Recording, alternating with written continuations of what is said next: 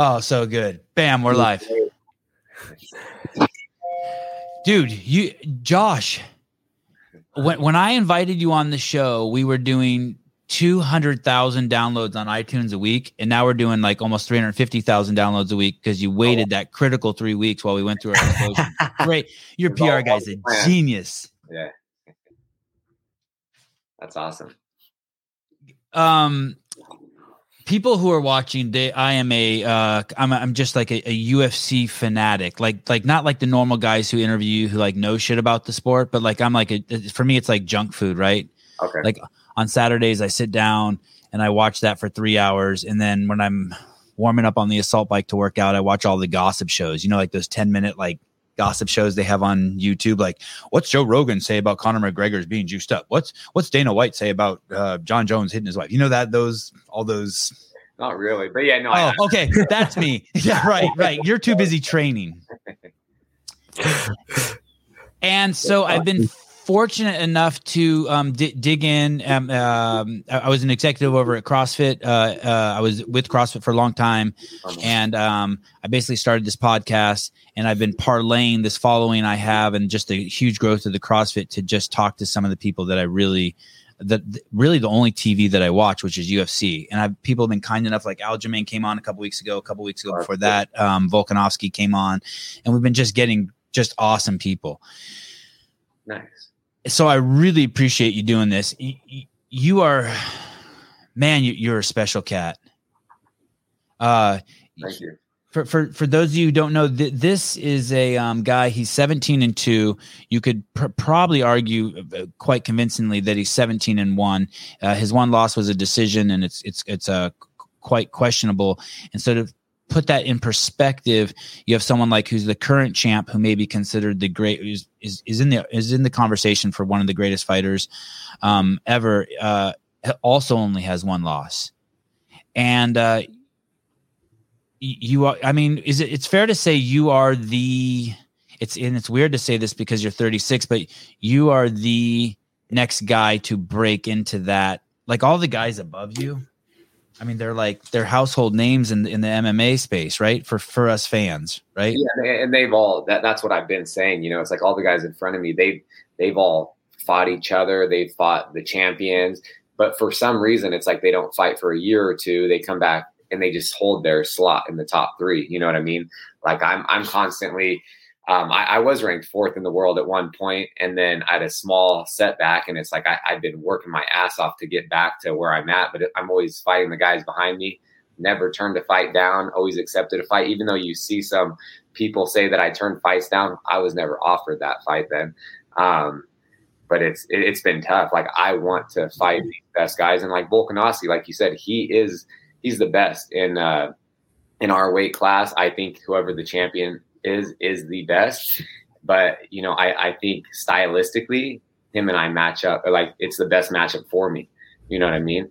And it'd be, you know, he's a great guy. I, I met him once when I was in uh, Rio when he fought uh, Jose Aldo and uh, beat him. But it's like, you know, I, I want to fight these guys. Like I, I know I can, you know, I, I can hold my own, and, and and I believe I'm the best in the world. I just want to, I want the opportunity. Matt, can you bring up that? I think I sent it to you in an email. The the link from um, is it Sherdog? It's it's at the oh yeah yeah yeah it's it's Sherdog and it's the the fighter profile on Josh Emmett. Do you see that in the email? Mm-hmm. It's crazy when you look at how successful you've been. I mean, it, it's a testament to how hard it is to be uh, uh, an athlete. And scroll down a little bit. And and the funny thing is, like you're you're saying, I could be 17 and one, like in my mind, I'm like, you know, I, I, could argue that I'm I'm 18 0 and one. You know, it's uh, I feel that Desmond Green fight. I, am grateful for that loss because it made me go down to uh, featherweight, and that was always the plan. But since I was winning at lightweight, I wasn't going to change it. So I'm, I'm, happy that that happened. I, I, do feel like I won that fight. Stephens loss, you know, it, it is what it is, but it's like little controversy behind that. Like I don't take anything away from him. You know, it's the fight game. Um, but I, I did set the new. There's a reason why they have instant replays now. They they set that rule because of that fight. And then explain know, that to me. Go into detail. Explain that to me, please. Um, so now they have instant replay. with the Jeremy Stephens fight, you know, there was a there was a illegal knee, you know, that they should have stopped the match right away. Um, and then I would have had, you know, time to recover. I wouldn't have taken those elbows that kind of like, you know, fractured my face and, and cost me the fight. Um, and people forget I was winning that fight. You know, I almost finished him in the first round. Um, but I, you know, it's all part of a learning process. You know, I, it was my first main event slot. In my head, I was thinking you have four more rounds, conserve some energy. Um, but I, I, learned from it, you know, because I should have done what he did to me in the second round. But but what I'm saying with that uh, that illegal knee, I was on all fours and he threw the knee and it, it grazed my head. It, it didn't do a whole lot of damage, but it still it was illegal. You know, there's r- rules for a reason. So it, it grazed my head and then came down, hit me in the back of the head, um, which it didn't. Honestly, people talk about that and it it didn't affect me at all like it's a fight, you know, and there's some elbows to the back of the head, but I'm constantly turning away. So I'm creating that. So I don't take anything away from um, Stephens. But after that fight, then there was another illegal knee. I think it was Greg Hardy, maybe a, a few weeks after, maybe months. Um, but they, they implemented the, the instant replay um, now because of that. Um, what the, the, I, I, wouldn't have gone here, and this is really more technical than a, a, knob fan like myself should care about. But I guess I'm there. I think that in the Aljamain fight, mm-hmm. they should just stop the like like it's, it's it's a sport. That's the rule. It's a it's a severe breakage of the rules. It's not like you grab the fence yeah. And some and the ref knocked your fingers off. I think if you knee someone in your head, I, I don't think it should be up to the athlete whether they can continue or not. I think the ref should call the fucking fight and they should refight later if they want to fight. It is a it's like serious misconduct. No, I, I 100% agree. Or get rid of the rule and let the dudes knee each other in the head. But you can't have it both ways. It's not fair to put that on Aljamain. It's not fair to put that on you. It's not fair to put that on um, who did John? Didn't Jon Jones knee someone in the head too? It's not fair to put that on those dudes. The dude yeah. who got kneed in the head. The whole he's got to deal with peer pressure, winning the fight, the referee. I mean, it's fucking nuts. No, I no, I 100% agree. And it's like, and the only thing is like like I, I, I don't care, but it, like you said, there's rules for a reason. Like right, if, if not, hey, take them all away. Let's go back to pride rules. I, I want to so- I could have soccer kicked him in the in the face when I dropped him, but that's against the rule, so I didn't. You know what I mean? Right. Uh, it, it's just it's for me, it's the the principle. Um, if you can't enforce a rule, it's pointless. It's like that in society too. I hate to get all political on you here for a second, but like in my town, you can steal up to $950 in my town in California or in, in, any of these. I don't know what's happened to the whole Western side of the United States. Um, but you can yeah. break all these laws and get away with it. Like, then don't have the law. Oh, I thought it was under a thousand, so it's nine. Sure, yeah, sure, whatever. It's, it's, just it's just nuts. Yeah, you can you can you can you can put someone up. You can hold uh, my my kid's jujitsu instructor Garth Taylor was held up at a ATM by a knife, and uh, 24 hours later, by the way, the guy didn't get any money from him. And uh, 24 hours later, the guy's out because of COVID. No, no, sorry, you don't get protection from COVID if you put a knife to someone at the ATM. Yeah. or don't have the rule and let let all robbery at the ATM go on. I mean, like, so we can all show up there with a gang of people. I mean, um, you th- you, th- I mean, you fight and you um interview like someone who thinks they can beat everyone up. Like you have like some crazy confidence, not like um fake confidence. I don't mean fake, not like bravado. I don't want to call it fake what Conor does or what some of these guys does, but it's it's very clear listening to you talk that you just think you could beat everyone up. Yeah, and that's why I got in the sport. I, I feel like you have to have self belief in yourself. You have to be confident, but not not in a, a bad way. I, I 100% like I only got into the sport because I was a huge fan of it. I've always been a fan of it. I've wrestled my whole life. I've played sports my whole life, and and I thought I could do well at it. Um, I also I'm from Sacramento, California, so I, am grateful and lucky that Urijah opened one of the best gyms for the lighter weights in my backyard. Um, otherwise, I wouldn't be fighting. You know, I, I, didn't have the money. I wouldn't have gone and, and traveled to any other city or state to to try this out. And so I've been training with them since he opened his gym in 2006. Um, and, wow. and then there was a small break that I went down um, to the Bay Area um, Menlo College, and I, I, wrestled down there from 2007 to 2010 just because I, I wanted to get my degree. Um, I, I, knew I was going to come back to fighting, but just in case fighting didn't work out for me, I wanted to have something to fall back on. And so I uh, I got better at wrestling at the four year level, and then I came back in 2010, picked up where I left off, had a few amateur fights, and then and then went pro. I I've been training with the best guys in the world my entire career. I was all of the the top guys' main training partners when I was two and zero oh as an amateur, one and zero oh as a pro. So I, I kind of I've known where I, I, stack up the entire time. Um, I've also trained with everyone that's come through Team Alpha Male and trained with us, you know, over the last decade. So I, I just I needed my just my opportunity to get in the UFC, and you know I, I was lucky and grateful to to get that on a four day notice across the world, and I took advantage of it. Uh, what what's your what's your dad like? Did were you born in Sacramento? Did you say? I was born in Phoenix. Um, okay. Hmm. I was born in Phoenix. I've uh, my my mom and dad came out to Sacramento when I was like six months old. So okay, that was home to me. So and and what what is your dad like? Uh, my dad he passed away a few like like twelve years ago. Um, but no, he he was a great guy. It's uh, my mom was, you know, she she raised me. I was uh my mom was a single mom and uh, raised my older brother and I. And then I, I, have, you know, my dad had my stepmom at the time, um, you know, and then had two kids, my, my brother and sister as well. But yeah, was, I just wasn't, I wasn't, you know, it just wasn't a, it was different. Like we just weren't as, as close, you know? Oh, oh how did your dad pass? Uh, he was kind of got into a, like altercation and just it was a I don't know it was ruled homicide and then the DAs everything ruled it out. It it, it wasn't he had a, a, heart attack during the, the altercation. Oh, wow. Holy cow. Wow. Man is uh, that that was hard and it was uh it was all like I, I was talking about it's like a lot of people I don't talk about a lot of this but it's like my whole life was just tough. Not even just in my career. It's like growing up as a kid and just a lot of dysfunction and you know my my dad and older brother it was just a lot of addiction and mental illness and alcohol abuse. And so it's like that's why i'm i think that's kind of like molded me into the way i am.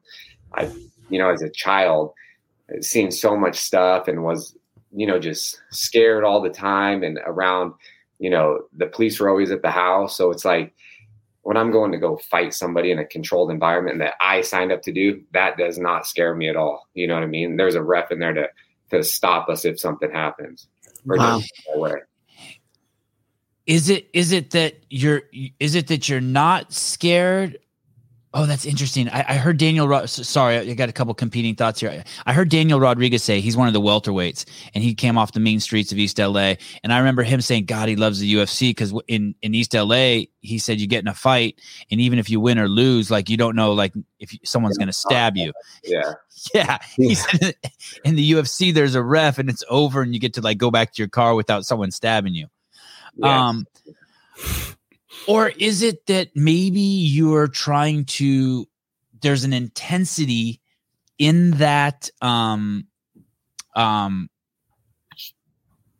in those moments when you're a kid that you're trying to relive? Do you think maybe it could be that? It's not so much that you were afraid but the your your psychological makeup is, is you're at home under just tremendous stress. Yeah. No i, I don't know about that. It's uh when I'm fighting, it, it's kind of crazy. And you've probably heard people talk mm-hmm. about this. It is, it is crazy in a sense that I'm, I'm not nervous at all before a fight. Like my, I, since my first amateur fight, like I was asking my coaches, is it bad? Right before I walked out, is it bad? I'm not nervous. They're like, no, that's great. So I don't, the only thing that kind of bothers me and, and scares me a little bit is like, I'm just from a financial standpoint, I'm thinking about not that I'm not thinking about losing, but I'm just like, if something goes wrong, I get half of my pay. And you know, I'm banking, I'm always banking on myself, and I'm like, you know, I'm, what do you mean if something goes wrong? Like if the other guy pulls out with COVID or something? No, if you lose, if you lose, oh. you get paid half. You know what I mean? It's wow. like it's uh, you get a show and a win. You know, so it's like that's the only thing from a financial standpoint that is always in the back of my mind because I'm gonna I'm not fighting any harder. I'm trying to win and, and knock the person out and hurt the person with every single strike I, I throw. So it's uh that that's the only thing in the back of my mind. But um as far as like reliving, say I, I, I don't I don't know. I don't, I don't think so. I'm just I, I just feel like I'm I, I'm good at this and and there's not a whole there's not another job that I could just go out there and make these big lumps of um cash and and my goal is to be a world champion you know it's uh so I, I'm I'm the type of person that when I want something, like I, I'll do all my research on it. I'll, I'll do this, but it's like I want it now. You know, I can't. It's hard for me just to kind of like wait and wait and wait. And so it's like I, I want to be a world champion, and I'm I'm I'm all in on this. You know what I mean? I also feel like, like you were talking about my age earlier.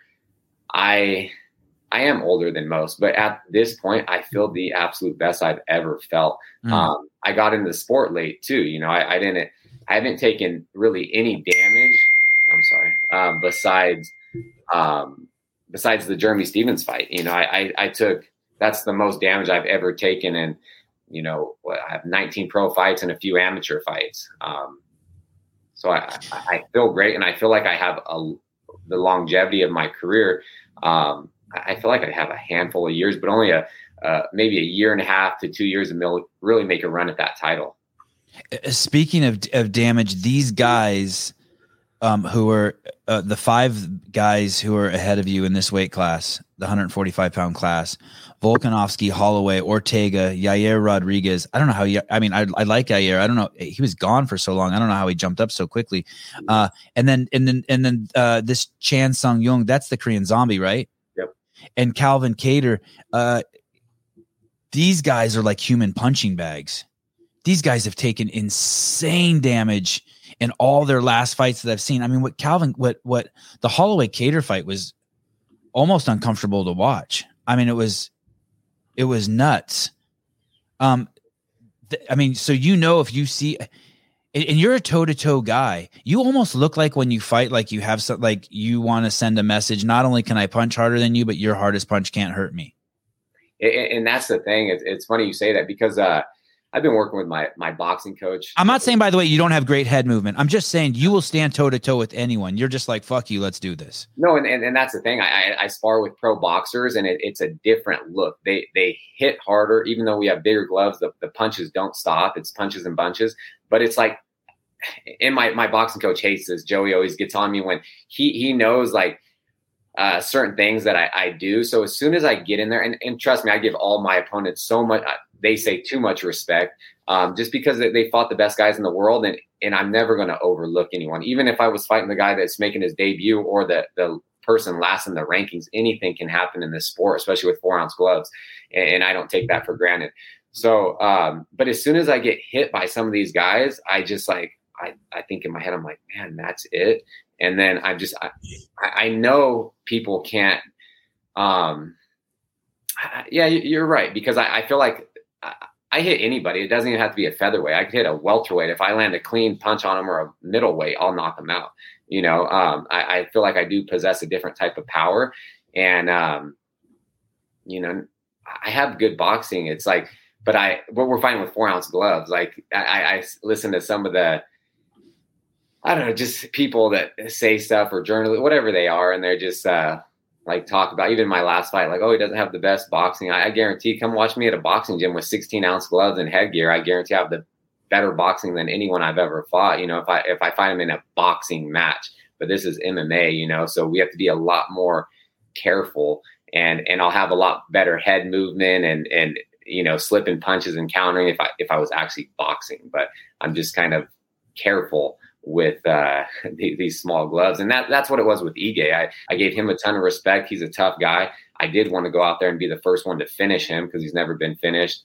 But I also I thought he would try to wrestle me a lot, and I, I was more cautious of the takedown, so I wasn't as aggressive as I typically am. And I just wanted to get the win. You know, I, I wanted to get two checks. Um, and, and just looking at it, it was relatively. I came out of that that fight like I had a few you know, like scratches on my face, but I'm I'm pretty light skinned guy. So you, you see everything. As soon as I get hit, it just turns red. So it, sometimes it looks worse than it is. But in two days, I was all cleared up, you know, my face. And I, I feel great. It was relatively looking at it, not saying anything bad, but it was an easy fight, you know, looking at that fight. And he's such a, a tough, tough guy.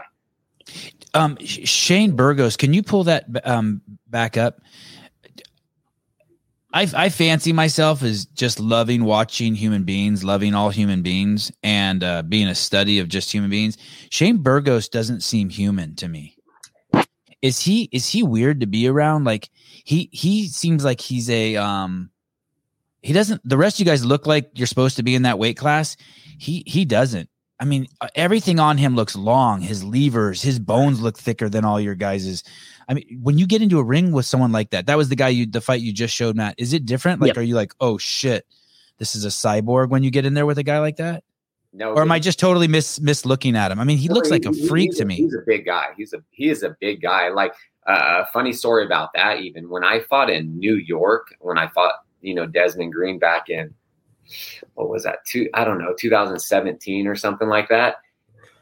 Shane Burgos and I were in the the same like training room. You know how we have a red and a blue corner like throughout the week. So we okay. were he he was training with his coach. You know throughout the week I would see him. I think it was his first or second fight. I'm not even sure.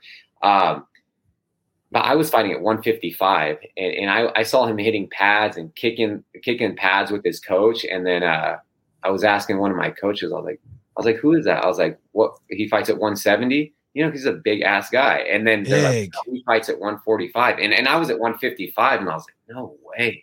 And then, you know, fast forward a handful of years, we end up fighting each other. But yeah, I don't I don't know how he makes the weight. He is big. You know, I, I remember even when I fought him. I mean, uh, look at his neck. And the distance between his elbow and his shoulder. I mean, he's just giant. His reach, it was the longest reach. I think it's like a 75 inch reach, or what does he have? It's like 75, 76 inch reach.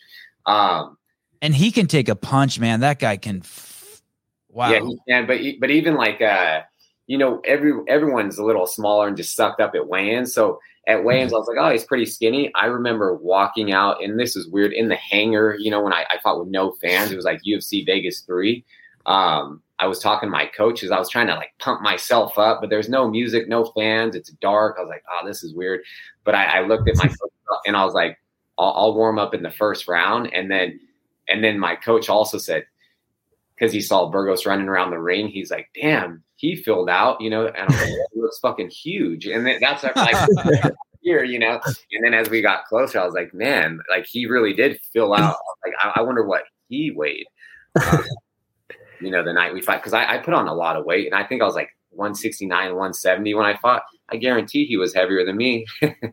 wow. So wow. you go from 145 to up to 170. What, what, that's 20, 25 pounds? Yeah. And t- typically, sometimes um, I used to, I used to put on like 30 pounds in 12 hours. And then by the time it out of me, like I would, you know, Friday night I'll be 176. And then the next day I would fight at like 68 to 70.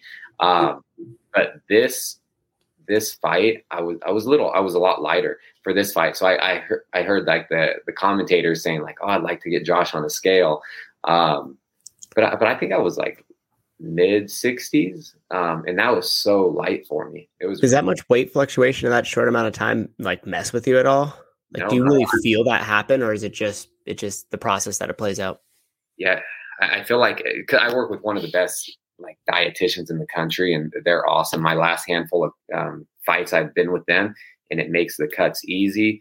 Um, I thought I I thought I knew what I was doing before, um, but until I started working with them, it's like I, I guess I really didn't, or I did better than most, but now it's on another level, and that's why I'm talking about. I feel the best I've ever felt in general, just because like I have everyone in in, in play, and like I say my team, and I'm not talking about Team Alpha Male. It's just like all my you know my dietitians my coaches my nutritionists my yeah. chiropractors everyone that kind of helps me along the the way with things it's like it's the best i felt and i feel like from a um I don't know what do they say like your your chronological age and I, just even though the the numbers getting up there I'm like 36 I, I feel great there is there is a, a I guess I don't mean to put words in your head in your mouth, but a sense of urgency in terms of can you pull up that Sherdog thing again? so you hear people like Oliveira who went like whatever nine fights without getting a title fight, or you have Leon Edwards with nine now, and you have these guys. I mean, so so make that smaller, so I can even see more wins. Um, if you um, took out the Jeremy Stephens, it's like I, I, don't know how many fights it is. Is one, two, three, four, uh, five, six. Can you scroll down more? Oh, sorry. Okay, okay, right there. That's good. Okay, now go back the other way. From Jon Tuck, one, two, three, four, oh no, from there, one, two, three, four, five, six. You would be on a and keep going all the way. It would be a seven fight win streak. And so at 36, do you feel like okay, I just you you cannot lose, or it'll be you the the chance for a title shot will will be gone? Yeah, yeah, that, that's why I'm all in. Like I, I even felt like this going back to my my regional. I was getting older, and so I was like the number one prospect in the UFC. I, I almost got on the Ultimate Fighter twice. I almost got into the UFC a few times, but they always kept saying, win one more, win one more. Um, so I got to the point where I was like, man, screw this. I was fighting guys that were all UFC vets. I was fighting guys with like 40 fights, and I'm like, I only have six pro fights. Um, and so I, I got to the point, if I would have lost, I would have been done you know but my my also my only goal was to get to the ufc i got offered to fight in other promotions i only wanted to fight in the ufc because it's the biggest best platform out there and you know, I, I, wanted to be a world champion in the UFC, and I'm getting closer. So I, I do feel that way. You know, I feel like my career, I, I, have who knows five, six years. You see these guys fighting into their their early to mid 40s now, and, and I feel like I can do that. Um, just because I, I, live a healthy lifestyle. Even my, my mom was an, or she is a naturopath. So I, I grew up um, you know, I, am grateful for that now. At the time, as a kid, I was like, "Mom, why can't we have this? Why can't I have this in the in the house? You know, sodas or you know, processed stuff." Um, but I'm grateful for it. You know, I never went to the doctor unless I needed a an X-ray or a physical for a sport. Um, so I, have lived this way my whole life, and my wife is on another level with like food. So it's like it just it just helps me in general. I've been enjoying myself, as you can see, for the last like three weeks. I don't think I've ate a healthy meal. Um, I bet you your unhealthy meals are 10 times healthier than the average American's meal. Yeah, that's what I was thinking too. I go kind of crazy. Um, you you were saying that you were considering uh, maybe I, I, heard you on the Mark Bell podcast by the way. Uh, him and uh, what's his partner's name? Oh, Nsima. Nsima, him and Nsima are amazing. Great podcast, by the way. You, you were fantastic on it. I, I was glad to be able to watch it before you came on. Um, you mentioned that you were there was a time you were thinking about retiring and your wife said uh, um, go another year. Like she tell me about your relationship with her and like having someone who believes in you especially it sounds like you had a, a rough childhood and that um that maybe there weren't a lot of people who believed in you. Yeah it's um yeah no it's great. My like my wife is my number one supporter and, and she's the reason why like I'm I'm here. Like I, I, literally couldn't do it without her. Like I get all the recognition or not recognition. I don't really need it, but everyone's always like, you know, oh Josh, I, eyes on me. It's like I should pass that spotlight, put it on her. You know what I mean? Because I, I wouldn't be here. She helped me through everything. She's been there since the beginning, and it's uh yeah, like I, I like I was saying, I was gonna hang up the gloves and be done because I felt like I'm trying to chase this dream of mine. Um, and you know, I'm trying to chase this dream of mine because I want to get in the UFC, and then I'm like, I'm going to be a world champion. She believed in me, um, and, and when when it got to the point where you know I beat Christos Giagos, he was uh, he was a UFC vet. He was coming, you know, he was trying to work his way back to the UFC, and and I fought him in, in West Coast Fighting Championship. It was for my lightweight title. I was a champion over there, and, and I, I gave him his first knockout. And then I thought that was going to lock me into getting in the UFC for sure. And then I heard that, hey, just win one more fight. So I was like, man, I'm done with this. Who do you hear that? Who do you hear that from? Your manager? That the UFC tells your manager that? No, it was Dana White um, talking to oh. and, and some of my my management team. You know, damn, saying win one more fight. So I was like, I'm never getting in the UFC, and I'm getting older. I felt bad that, you know, we we've been struggling my entire like our entire relationship, my whole life, and so I, I just felt bad. I was like, man, I need to go get a normal job because she's like along for the ride. And it's like we're living in our best friend's uh, bedroom that, man, I, I, just have so many people I'm, I'm grateful for because I wouldn't be here without them. Like our best friends, like we lived with them because he, they know how dedicated I was and and and believed in me as well. So they're like, after college, just move in with us, um, you know, pursue fighting because my my buddy was playing. He was playing in college football, and his father passed away, and so he had to come back and take care of his his sister uh, he would have got drafted to the NFL for sure because there was guys that started under him and uh, they're playing in the NFL now. So he would be, but he's super humble guy. And uh, I think he just not regrets or anything, but I think he just knows what it what it's like to be in that position. And it's like like I said earlier, if you're right, and open the gym, I wouldn't be fighting. But going back to my wife, she was just when I, I said I'm done, I'm I'm not going to do this anymore. I'm never going to get into the UFC. She's like, let's just give it one more year. If if nothing happens, we'll kind of reevaluate and see what we have to do next. And and so I kept training, and luckily I did because then I got I got the call on four day notice, you know, and I, I was in good shape, and I literally flew across the world to Amsterdam, and you know, fought a tough Jon Tuck um, on four day notice, and you know, it's that that that's your UFC debut, right? Yeah, and, and I had that compound fracture, and bone sticking out of the finger. I had to hide that from the ref so I can continue to fight because they would have they would have stopped the fight and I would have lost and there was nothing. Um, so so uh, before you get too far ahead, I want to I want to just say one thing. People, do you see this? Um, th- there was there was nothing easy about the path you, almost have the same exact thing that um it's it's funny i have a very similar path. I was fucking just into into photography and video and filming and i was a workaholic and i would go anywhere and work anywhere for free and do anything. And i basically had to live with my with my girlfriend you know for free for years or live in a car or, or whatever.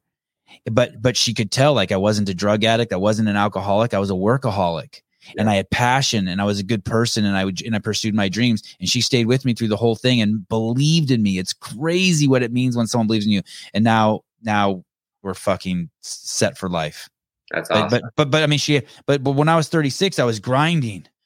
Oh my god, I was grinding. It was like I never thought I'd own a home. Now I'm 49. I have four homes, nice, nicest homes, like in some of the nicest real estate in the world. It's like, that's awesome. But I did what you did, and I had people who cared about me, who would let me stay in their house, who would like, I wouldn't have enough money for food. They buy me my meals every single day because I, but I was grinding. And, and, and, and I, I implore you, those of you out there who have means, don't think you're doing ch- you give the money to people who you know you can support. The kid who works, who's, who's parking valet at the local hotel, who's extra good and always treats your wife nice, give him the tip. Don't reward the homeless guy who's on heroin. Please, the, the guy who's playing his flute on the side of the street, give him the money. Support, you know, send a check to your favorite fighter. You can you can reward people with your dollars who are working hard and with your love and your kindness. And okay, sorry, sorry, tangent. So, um, so how does she know? What's your what's your wife's name? Vanessa. Vanessa. How does she? Why do you think she, um, uh, and, and, then I want to and then I want to talk about Tuck. Um, why do you think she believed in you, and what's that look like to you when someone believes in you? Yeah, it means it means the world to me. It's like uh, I think she just sees how hard I work and and just how passionate I am about like it, it like our future and stuff. And I keep saying like I'm doing this not because like I, I don't like to fight. You know who who the hell likes to get hit in the face and stuff like. I don't like to fight. It's uh like I 100% I say it all the time because people are like, "Oh, I like I would fight even if I wasn't getting paid, you know, I just want to be the best in the world." Like I want it. I'm doing it strictly for the money. Um and and I'm good at it, you know, but and I'm doing it to set up like my my family and my you know my mom and you know just friends I, I have a huge group of friends and, and that's one thing that you can talk about character you know anybody that actually knows me my friends or mm-hmm. family you know there's some people that they're like i can't count on my hand how like if I needed something, I could I don't have enough fingers or toes to count how many people if I called someone, they would be there in a heartbeat. Wow. Do anything, no questions asked, because they know I would do the same thing. Like I if someone said, Hey Josh, meet me here, I'll be there in a heartbeat. I'm not asking hey, what should I wear? Um and so I, I have a huge man, a huge group of friends that I've I've been with the whole time that I'm so close to. And um yeah, it's it's just another thing. My my my wife, she's she's the best. Like I I literally she keeps me on on track and schedule, and it, I'm just I fight just so I can provide for them and and just the things that like you're talking about. Like I want to get into some businesses. I want you know multiple homes. I want you know real estate. So much so much for us, and this is just a you know just a, a small little thing that to, to help get me there. You know what I mean? The the better right. I do in fighting, the better everything will, that I'm a part of will do. Earlier, when you were talking about how you don't really feel nervous before the fights, do you feel the pressure of everybody that believes in you that that wants to be there? Is there a pressure there, or is it just a, a belief for regardless win or lose, and, and you feel secure about that? Yeah, it, I, I put so much pressure on myself. I'm I'm the I'm my hardest critic, no matter what. Um, yeah.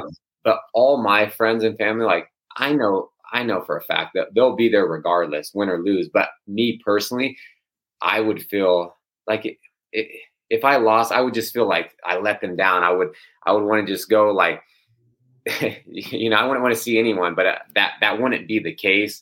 But I I would just uh, yeah, it would just it would just be hard. That it's just losing is the only thing that I don't know. It just and I and I know you have to lose and fail and stuff like that. And trust me, like I've tasted defeat. I know what it feels like to lose. I hate not it. a lot, not very much. yeah, and I'm just very saying much. other like sports or stuff like that. So the whole time when people would always say, "Oh, you you got to lose," and then you learn from it. Like I, I wanted to go undefeated. I wanted all these things. I I was like, I know what it feels like to lose. I don't want to, especially in a fight. You know, you leave lose in a wrestling match. It's like okay, someone won by points. In my mind, I was always thinking if I was throwing punches, you wanted to beat me. Yeah. Uh, yeah. Yeah. Yeah. Did you watch the fights last night, by the way, the Fury 3 grappling? Yeah, I did. I, uh, okay. my buddy was on, I was actually supposed to be on that. They, they asked me, um, Tuesday. Yeah, no, it was Monday, Monday afternoon. Hey, you want to, you want to go up against someone? I was like, yeah, sure. So they were going to pay me. I was going to hop on a plane Tuesday, make weight Wednesday. at Like I said, anything between Damn. 170 and 180, I'm good. Um, but yeah, for whatever reason in the, the chain of command through the UFC, they didn't approve my match. I don't know. Ah, mm. wow. would have been out that would have been my next question. Okay, uh, before we get distracted on Fury, um, where were you going with that? About, What was the question, Souza? Do you remember he was talking about? Uh, I think yeah, just the support and the belief of like my, right. my friends and family, and, and that's the same thing with all my coaches and my my my friends, my close friends and family. Like they believe in me because they, they see how hard I work. They, it, I don't know. It's you just have to see like I, I have this big group of friends, and it's like we we've been friends forever, 15, eh 20 years. I have friends that uh, you know my best friends. I was in like grade school with still that I talk to, and and you don't see a whole lot of that with people. And yeah. you thrive under pressure. Love it. Love it. Yeah, me too. It's weird. Like I hate it, but all my best. It's like, how can you hate it when all your best shit like nothing ever happened when you weren't under pressure, right? And and that's the thing. Like I, I even sometimes it's like even in wrestling or, or, or fights, you know, I want to fight the best because it brings out the best. And, and, not saying if you're fighting someone that's not as good as you, not saying you like stoop down to their level, but in a sense, you know, if, if I fight mm-hmm. the best of the best, or I, or I was wrestling the best of the best, that's when I'll have the best matches. But I, I, I wrestle someone that's mediocre. It's like maybe it looks sloppy, you know yeah. Mm-hmm. Um, do you know who you're fighting next? No. Because uh, I mean, I, you, will, will you fight any of those dudes? I, like yeah. if they were like, "Hey, um, Volkanovski's going to fight um, Holloway, and we want you to be the backup," would you cut weight and be ready for that? Oh, we lost your audio. We lost it. Oh, can you hear me now? Yep, better. Yeah, no, I'm saying, yeah, they, they already know my answer. You don't even have to just tell me, just send me my my flight itinerary, and I'll be there. yeah. so, and, and do all of these guys in this group want to fight Volkanovski? I, I think so, and I, but I think everyone's everybody's fought towards the top. You know what I mean? Like right. they've all fought each other, and uh, of course they do. Who doesn't want to fight for the title? And it's like I want to do that because not only is the the money that much larger, like, and and that's why I want to do it so I can secure, you know, a bag for my my family and friends. It's like I really I don't give a damn about a belt. Like I would be that person that doesn't bring it anywhere. You know, I, I, I you'll never catch me with a belt on my shoulder at any event unless like the UFC hands it to me at the weigh-ins. Uh, I don't know. I, am just that way. Like even on the regional scene, I, I, would see people walking around with their belts. I had two, you know, but they're they're somewhere in my storage. Like as soon as I got them, you know, I put them in the attic or storage. Like I'll never. You want the knockout and the money. Yeah, that's all I want. Um, that's awesome. I don't mean to just be stroking you here, but like you you really need to fight uh, Holloway or Volkanovski. I feel like because these other guys we've all seen, like you said in the beginning of the podcast, they've all beat up on each other already. And don't like, get me wrong, they're the they're the best in the world. They're there for a reason. But it's like I don't want to see you fight Calvin Kattar. I mean, not I mean not not the, I do want to see it, but I don't want to see it the next fight. I don't I don't really want to see you um fight uh Korean Zombie now. I'd rather like like I feel like I feel like Ortega, Yair, um Zombie and Kattar have had their chance. And I feel, and, and and I know that you respect the fact that Volkanovski's the champ. I think that they're both champions. It's hard for me to take anything away from Max. I mean, oh, just yeah, I, it's no, like I, fucking I, nuts. Yeah. That that they, they need to have two 145 pound classes. I mean, it's just it's bizarre that those two guys are in the same class. Yeah, yeah, no, I agree. You know, Max is he's one of the greats too. He's the best. I, I think it's just stylistically for whatever reason, uh, Volkanovski just kind of has his number. But the first fight was unanimous decision. But then the second fight was such a close fight. You know, it's like you could see it going either way. And so I'm excited to see the, this third one, you know, and just kind of solidify, um, you know, really who has their number. But then what happens, you know, it's, I don't know. It's, it's kind of like a coin flip. They're, they're both so damn good. Um, you're a visual learner. Sorry, damn, we only have you for three more minutes. We're, we're good, man. I, you're good. Okay. Uh, if you got to go, you just say. Don't let me. No, we're good. Okay. Um, you're a visual learner. You see someone do something, and um, do you think like you could teach yourself? Like I hear about people teaching themselves jujitsu just on YouTube. Like you can do that. Yeah, I can do that. If if I see something, like I, I can mimic it uh, really well. Um, at, at, as a, like a young child, I, I taught myself how to swim. I was I was one of those ones that was on like the edge of the pool, you know, just holding on. Um, it, it, I don't even know how old I was. I have to ask my mom, but she said I was really young. I would sit there, and uh, and even at the time, I was kind of uh, you know, seeking the the adrenaline and excitement. I remember I really young. I, I, must have been like one or two. I had water wings, and then she she couldn't find me. She saw me on the high dive, like jumping off and a you know watering coming off. But anyways, going back to that, I, I, was on the edge of a pool. Hey, that sounds so Sacramento in the in the fucking eighties and nineties. That's so Sacramento. For those of you guys who don't know Sacramento, high dive, not the, not the small dive or the high dive. You know, uh, Sacramento's fucking 20 years it's it's, mine, it's the california's midwest. Okay go on sorry. Um, yeah and so so i would just see these kids like swimming underwater and i'm just watching them while i'm on the edge of the pool and then i just decide to like push off and try to copy and then before you know it i'm swimming and then i'm like hey mom look i can swim. Like i, I must have been man so young. Even with watching uh or riding a bike i was watching kids like pedaling and i had training route wheels and then i just remember our house had like a, a, steep driveway. I just remember picking up my older brother's bike and I'm like, oh, I'm going to give this a, you know, give it a shot. And then before you know it, I'm, I'm going down and I'm just pedaling. And, and I was super young too. So it doesn't sound that, that like great now, but if, if I ask my mom how old I was, like it, it's, it's different. Like, cause kids aren't riding bikes or swimming that young, you know, just by watching some other kids do it, you mm-hmm. know, and, and I, I can do the same thing with like, really anything. I, I, played all sports, and you know, I'm I'm a really athletic guy, and I I can do things. Really Tell me well. when you say all sports, what what what do you what do you mean? Soccer? Uh, yeah, when, when I was younger, I, I probably played a, a, lot of things, but then uh, yeah, I, I played soccer. I, I played football. I, I wrestled, baseball. Uh, really, yeah, basketball. Did you did you do gymnastics? I did, and that's that's one of the things too. I did acrobatics. So I, uh, my my mom had Normal people do gymnastics. If you're going to be a UFC fighter, you do gymnastics. Just like I bet you there's a correlate between fighters and steep hills in their front in their on their street. you probably all learned how to ride a bike going down a steep hill. But, okay, but like my, my acrobatics. To, you know, my my brother and I had to uh, pick a sport, and so my brother picked taekwondo, and then I was going to do that, but we we fought all the time at home, and you know he was beating me up and stuff. So then she she didn't want that because she thought we would be fighting in taekwondo class, which we probably would have. So since he was older, he got to do that. And then my mom said I couldn't do it, and I was I was so upset at the time. I must have been like first grade or something. Um, and so she she's like, we have to find you another sport. And then she found me acrobatics. I was like, I don't want to do that.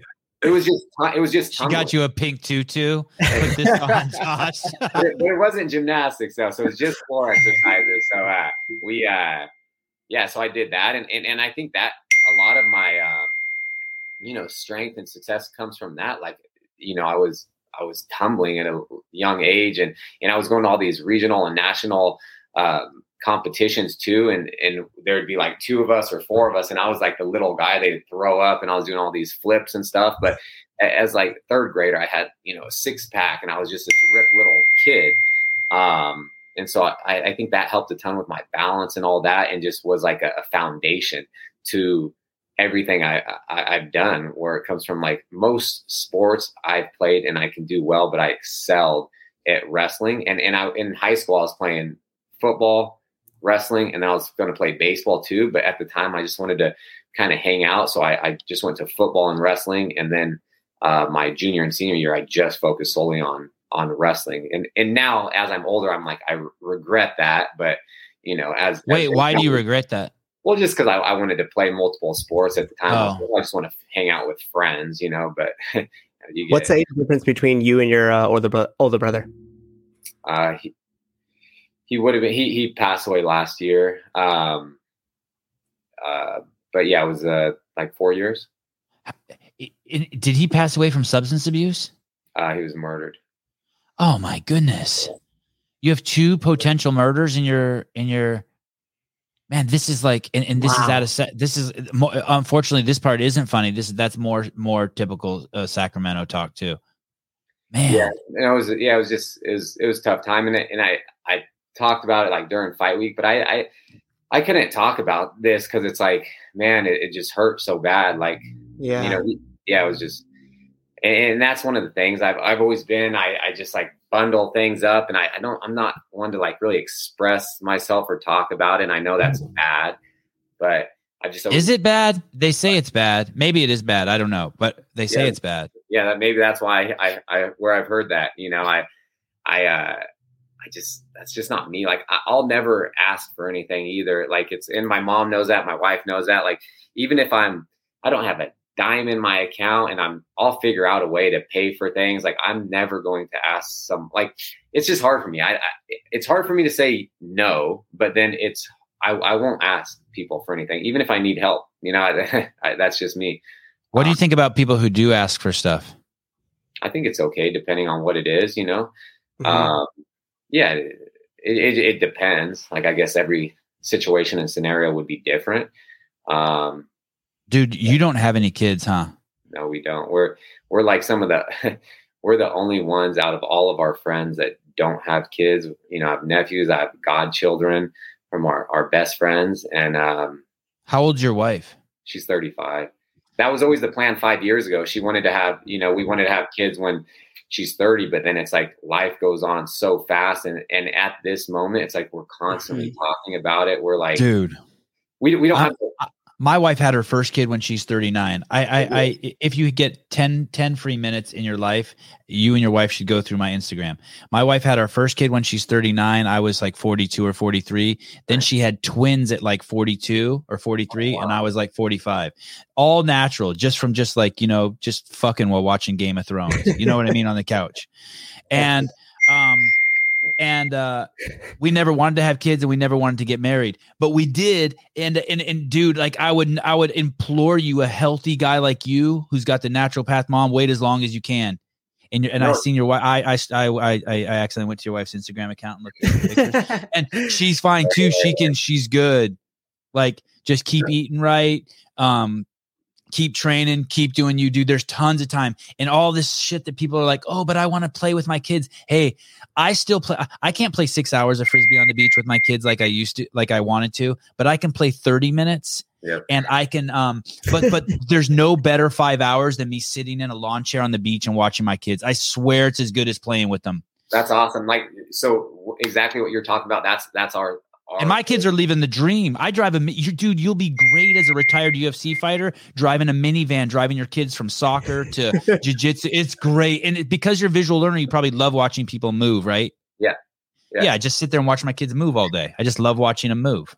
It's and awesome. some snacks, and it'll, it'll be great. But that's Yes. our our thought process. Like my my wife is so healthy. I feel like I'm I'm a healthy guy, but um, we're like, you know, we we've seen everything, we just got to the the point a few years ago where we can actually we we love our life, and, and we don't have the luxury of like I, I know our parents would, you know, my mom would help out if she could here and there. Her parents would, but we don't want to. We don't want to rely on that. Uh, my wife has a good job that she loves her job right now. You know, I- I'm like trying to, you know, chase greatness and achieve something for us. So it's like we know we do not want kids in the next like few years, but we also we don't want to like not say we don't ever want kids. We're just like we want to enjoy our love life. We lo- we love to travel, and I, and I don't care what anyone says. Like it wouldn't be the same with kids. We we experience it. No, it's not the same. When you have firsthand. kids, when you have kids, Josh Emmett will die, and uh, they, they it's, it's- I know it sounds scary, but it's actually kind of cool. Like Sevan Matossian died, and there is no more me, and it's just about my kids. And and you start life over again. It's kind of weird. I was like you. I was with my life. We were with my wife. We were cruising, living the dream. Had all all more money than we could spend. Life was easy. We both just worked our asses off. We'd bought a house. We never even moved into it. We still lived in a shitty 400 square foot apartment because we are too busy just living our lives. And and then you have kids and the whole thing starts over again like everything like it's nuts i i but don't feel rushed at all you're i i see you at 36 and being like okay he's on perfect pace he's got seven more years till he has his first kid and say and it sounds like your wife you said your wife's 35 Yeah, she's 35. She'll be 36. You know, the beginning of the year, I'll be 37. Um, yeah but you're yeah, good I'm telling you, I, I'm like, she's so healthy. Like she she eats better than I do. Like yes she is it's like it, it's it's crazy, you know. And uh, yeah, she's way better than I do. I, I just I eat on her level only during like a eight to ten week camp because I have to. right um how many times um c- could you fight in 2022 it, it, like I want to fight as much as I can. Like I, I want to be as consistent as possible. Um, but it also depends now that I'm getting higher in the rankings. It's it, I think it gets a lot tougher because you know just because I want to fight a few people in front of me, I want to fight for the title. Um, so it, it just depends. But on the regional scene and, and early in the UFC, I, I was fighting as much as I could. You know, I, I think when I made my featherweight debut, what does that mean give, give me like uh, as much as you could months. every two months two three Wow. months I, I was fighting uh like even for west coast i was fighting every three months every time they had a show i was i was on the thing just because i was trying to make money and and you know get my record a little better and stuff like that um e- even when i made my featherweight debut i, I think i fought like think i fought three times in um i don't know like a four month period i fought in october december and february you know um wow and then I had that that that hiccup, you know, in February against Stephens. Um, but if I would have won that, I would have turned around and fought again. You know, a few months later. I was just I just try to fight as much as I can, and as long as I'm healthy, you know. That, so that- now there's a game you're playing, I guess. You don't want to. F- you're you're within striking of the belt, and so you why risk fighting a guy who could get a lucky punch in below you and set yourself back? but that's my career. Like, look at my last four fights. I fought people. Everyone's behind me, and it's a huge risk. But I'm, you know, I'm I'm banking and, and betting the house on myself. You know, um, but now I'm getting really close to where I want to be. So I want my my next fight to be for a title eliminator, or like you said, if there's some something that happens, I need to just get back in the gym, and I, I will next week, just in case something happens, because you never know with this sport. And, Right. You know, if, if Mhm. I'm not close to weight, because I'm never close to weight, but if if I can get to a place where I know I can make the weight and something happens, like I'll I'll take any opportunity there that presents itself to me. How much do you weigh right now? The Josh Emmett we're just staring at. Like 100, probably 180, 179. Oh man, you hold it well. Holy cow! Um, this guy, uh, Dylan Vowell, is an, an amateur fighter. Huge fan of the show. Dylan, thanks for the the four ninety nine. I'm gonna spend that this afternoon on coffee. Uh, your uh, Josh, your first pro fight was relatively later in life. Did you hear any concern from others that maybe it's too late for you to make it? Um, yeah, there's there's a lot of people. You know, you're always going to hear like the naysayers and doubters, and that's the reason why they're gonna they are where they are. You know, they'll continue to to be on online, tweeting stuff or sending you stuff or you know, you know, just doing stuff from the couch. They won't ever make it. Yeah. Uh, but yeah, no, of course. I, I, was, I think I had my first amateur fight when I was like 26 or 27. But um, wow, wow. And, and, and had you ever even fought in anyone before then in your life? No, like, like, eh, you know, little things here and there or like scuffles, not, not like a, a fight, just standing there fighting somebody. Um, You'd never been in a two minute fight before then? No. It was it was just like a bar fight or just a playground fight or something. Yeah, yeah something little things like that. Parking lot. Someone took your mom's parking spot and they had to. you had to tune them up real quick. exactly, but nothing, nothing like yeah. Fight. I I just, I hmm. just knew I could do well at it. So yeah, of course I heard that, and then. what know, do you mean I, you knew you could do well at it? How like how do you know? Don't you have to get punched in the face to know that? Like, well, how do you know? I like I boxed, I've done, I've trained MMA, I've sparred, I've, I've done everything, you know. Okay. I don't know. I just, I, I just really felt like I could, just like I was saying, going back to the wrestling, like when I lost a match, okay, I lose by a few points. I'm like, man, if I was, if we were fighting, you wouldn't have won. Like, I don't know. I just feel like my, my physical and natural abilities, I, I don't know. I just, I had that belief uh, from a young age. And, and even when I was a, like a young child, there was only two things I ever wanted to do, and that was be a police officer or I want to be a pro athlete. And and but I was thinking about um, playing in you know the NFL or NBA, and then like I always say, I, I, I got a little older and I stopped growing, and so that was out, definitely. Out How tall are you? You're five seven. Yeah, I'm like five, a little little over five seven. It, it, it's funny because when I made my debut in the UFC, the only time they measured me, they actually measured me. I was five eight. I'm like just under five eight, and uh, and then each fight, like they didn't measure me. They, my my height keeps getting lower and lower. Then I was five seven. and, and they shave an inch off. when I fought in uh, Sacramento, I think they announced me as like five six now. Like, like, I love it. Urijah's five six. I, am not. I'm taller than him. You know, so it's just funny. So I, I, I don't care. It's like net my, maybe in my next fight I'll be five five and a half or something. it's so funny when I see Urijah on TV. I'm like, man, that motherfucker's small, and then I see he's five six and he's actually taller than me. So I'm like, ah, oh, shit. I'll stay, I'll stay behind a microphone in a chair. oh my goodness. Um, Christian Leon, what does conditioning look like leading up to a fight during the period of intensification? Always been curious. By conditioning, you mean like the workouts, Christian? I assume. Yeah, but, but, yeah, even even that. So I, I stay in top shape. Like I, I do so much. Um, you know, I, I, work with my my strength coach Darren. I you know year round, and uh, I've done a lot of different stuff. Like I actually owned a CrossFit gym before. Okay, uh, you oh, did. What was the name of it? Uh, it was Movement CrossFit in Sacramento, and it was MVMNT. Okay. Uh, yeah, so I, I've been in like the the cool. CrossFit community for you know quite a while. I I started. Man, let's see, I started doing like sports specific training and, and CrossFit style stuff and in, in, in like 2007. Then I, like I was saying, I went away to college. I came back and uh, I would, I was at a CrossFit gym for a while. Then, you know, my wife and I were partners of this other gym and then it just wasn't working out well. So is like, that how you guys met? Did you and your wife meet in a gym? No, no. We, oh, oh. You know, we met like in jail. yeah.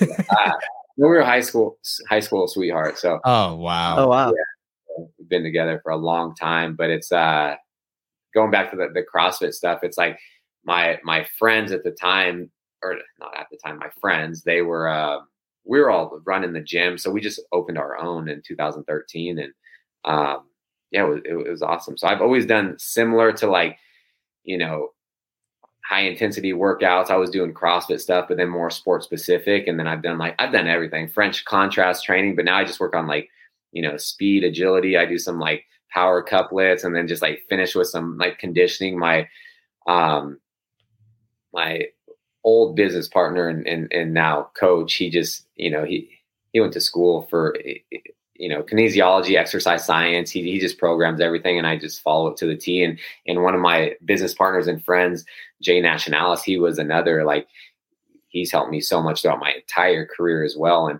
um, just over the last like you know year and a half because of covid he was really busy um, he works at one of the high schools jesuit and he's like their strength coach and stuff so he just kind of had to step back and focus on that but uh, yeah those guys have helped me so much in my just my career, you know, in general. So that that's kind of my. I don't even think I answered the guy's question, but just um, I do so much. I also do running and, and, a lot of endurance stuff just to get my weight down and and, and I'll have a, a, great gas tank. You know, people are like, oh, he's breathing out of his mouth. He's tired. I always breathe out of my mouth. My nose is so screwed up. I can't breathe through my nose at all. Um, but I will never get tired in a fight. I can always match or beat people's gas tanks. Um, do, you do all the machines? Do you do like that the erg where you pull down? Do you do like the yeah. you do the rower? Yeah. You do the assault bike? You do all that shit? Yeah, it just depends. What's like if it's like in some like condition. But I but I mean throughout the week, like all those machines touch your body. Yeah, yeah, definitely. Whether I'm warming up on some or, or burning out on some, yeah, for sure. And you and you run too. I, I run. That that's one thing that I've always I've always done. You know, it's uh so I can get the weight down, get my legs strong, and, and I'll stay in like a fat burning zone.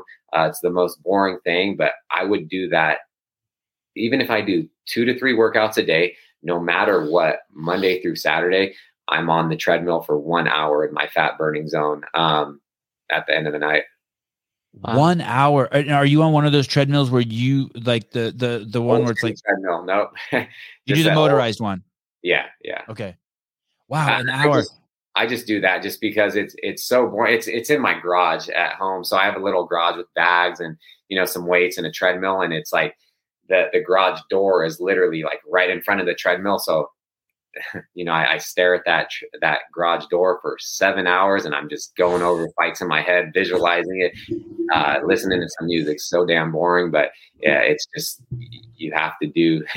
you know, you I have to do it. Um it's interesting. You either have severe mental illness and your training is curing you, or your training is going to cause severe mental illness. You're either, I don't I don't know which one it is. It, it um, there was a CrossFit Games athlete, Mikko Salo. I don't know if you remember him. He won the yeah. games, CrossFit Games, and um, I went and visited him and did a, a, piece on him in 2009, I think, in uh, Finland.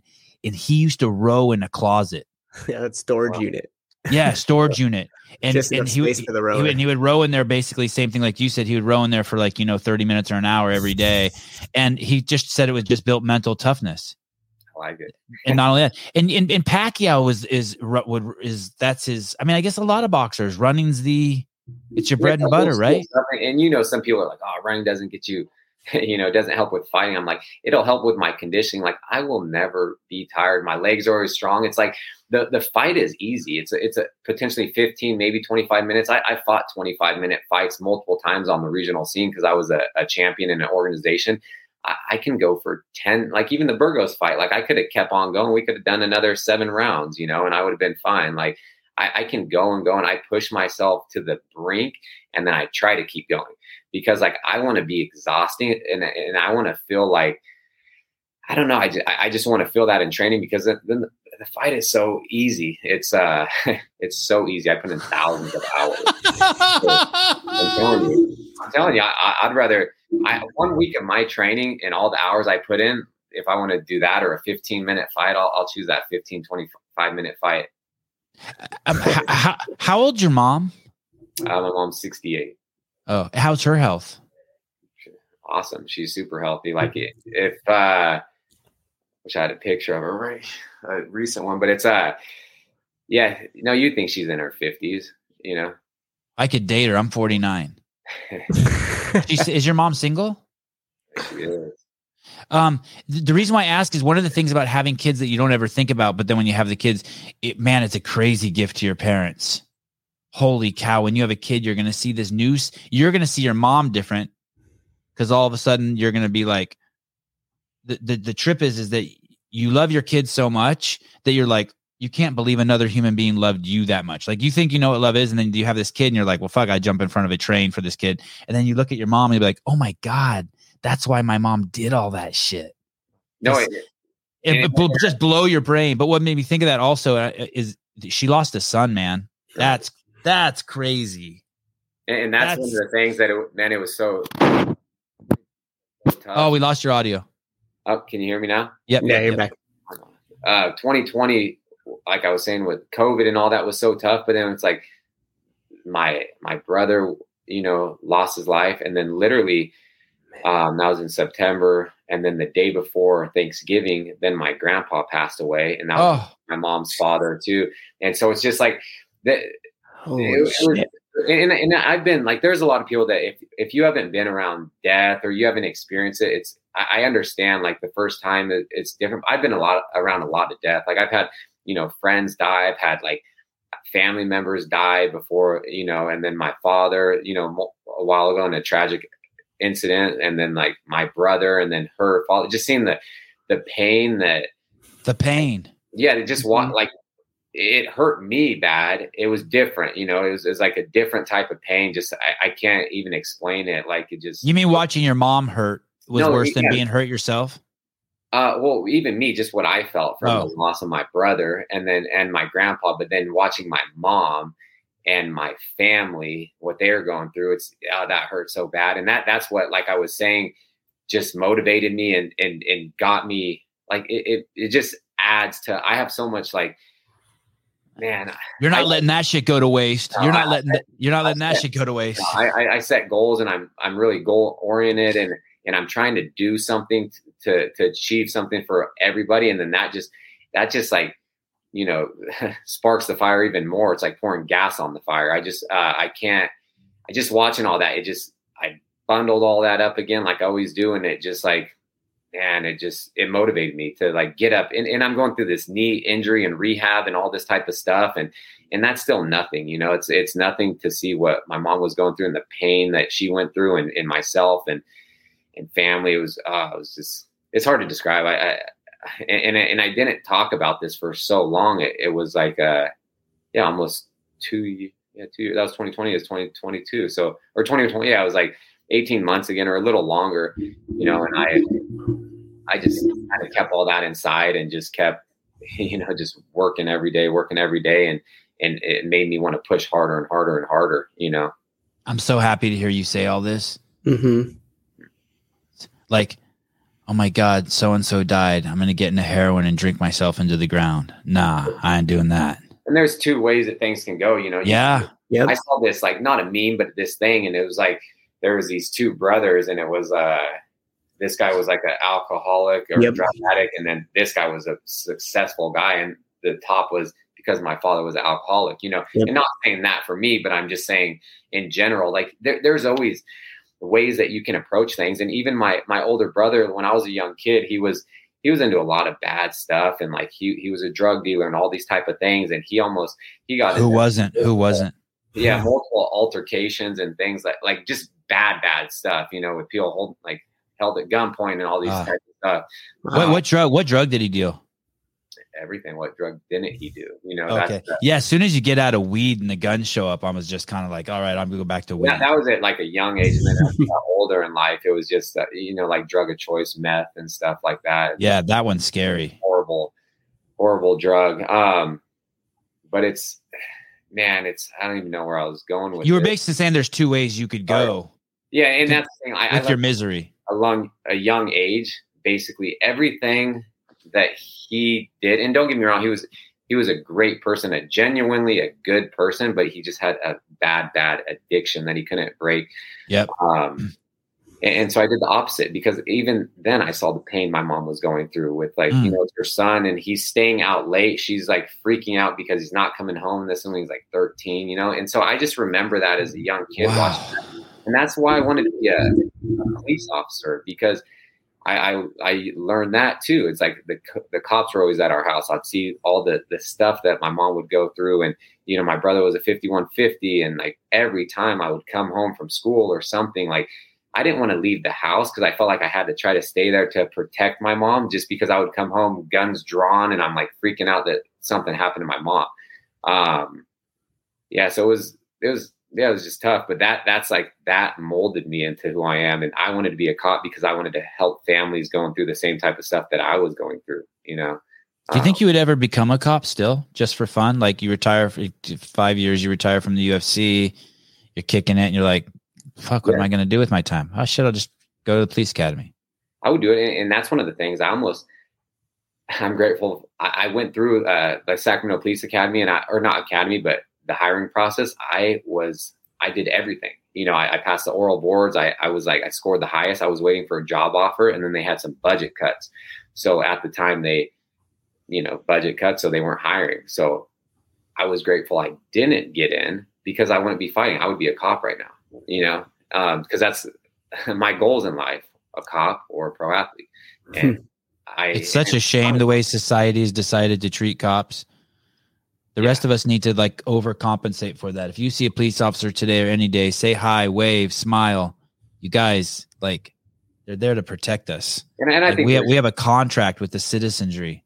Yeah, both ways too. It's like I have a lot of friends that are, you know, police officers or peace officers, and um, yeah, you know, there, there's a lot of good cops. You don't hear about it, but there's also a lot of shitty cops. You know, yep. I mean? hey, there's hey, there's more shitty people than there are shitty cops. You want you want to be a better fucking.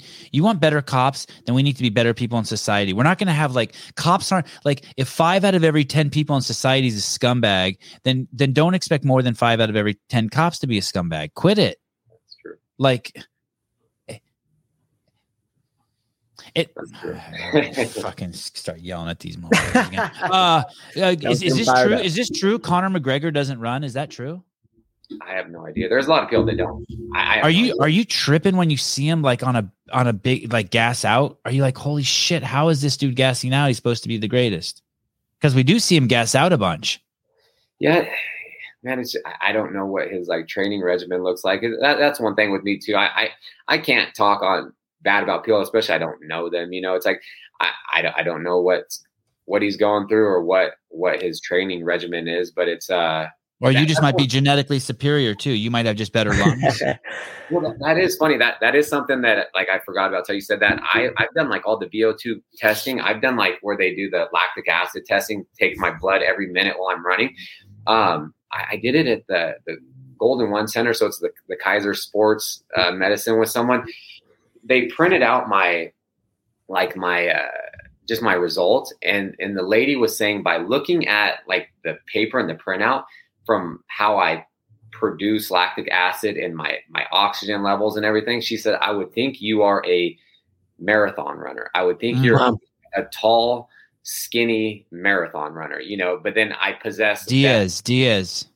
Yeah both worlds. Like I, I I am explosive you know things like this and and I was telling like my heart rate is on another level too. I can get my heart rate to like around like 195 plus and I can just maintain that. Wow. can't like I'll get my 100 or my heart rate up in like the low 200s and I can just thrive in that area where people can't even get it up to like 180, you know? So yeah. I, maybe right. or 170, but maybe it is like I was just saying, I was like, I, I hope it's a good thing. I hope it's not a bad thing. I'm like, either it's, hope I don't have like some enlarged heart or, or something that's going to mess with me later in life. But, um, all the, all like the zones, like, you know, from like, uh, endurance, conditioning, you know, fat burning, like mine, I have to get to a different level. So it's like, I have like the printout and everything. Like I'm like almost one or two, um, levels of on uh, i have to pump it up like two notches on everything. So it's like even endurance is the highest right? Or not the highest uh like high intensity would be I, am not even sure. I'd have to go. basically you have eight gears a normal human being has five. You have to like you have you have it you have all these other gears that you have to get into. So josh got six.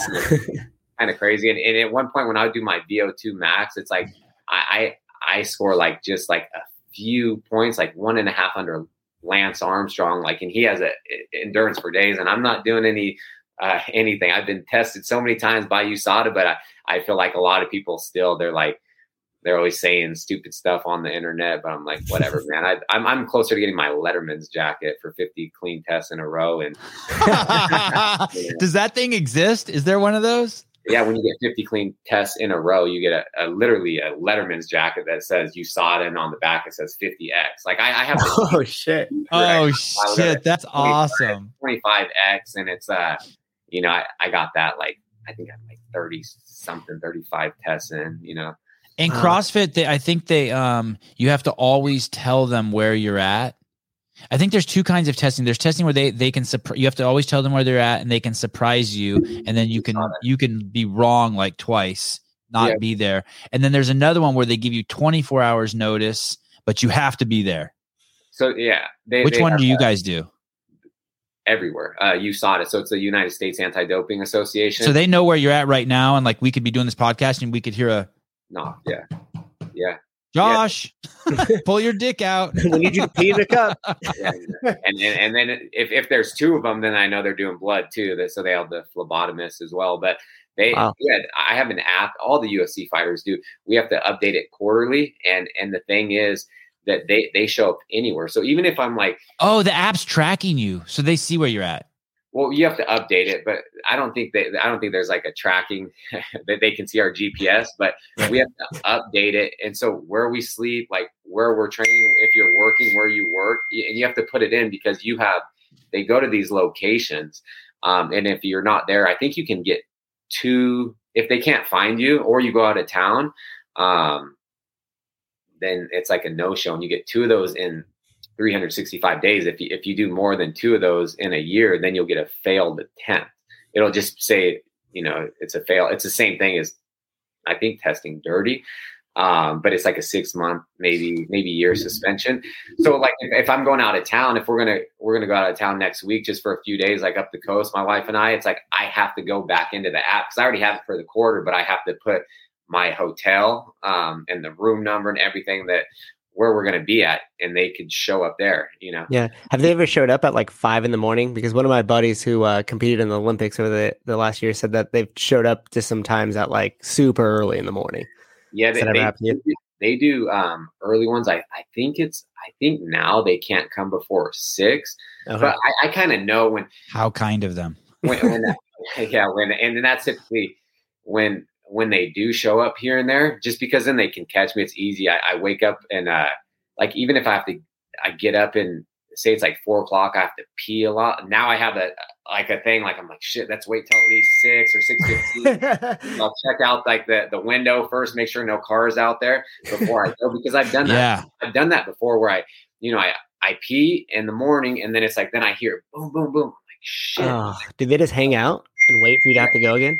Yeah, they hang, they'll hang out until you have to go. So like, what if what if they came like at six? What if they came like really early and you still got the morning wood and you're like, hey, you better stand and you're like doing one of those ones where you like got to push your penis down and you're like this and you're like, yo, yo, you better stand back. You gotta angle it off. You gotta yeah. angle. you're like trying to lean forward. You're like, I can't push it down anymore. Can I get a hand here?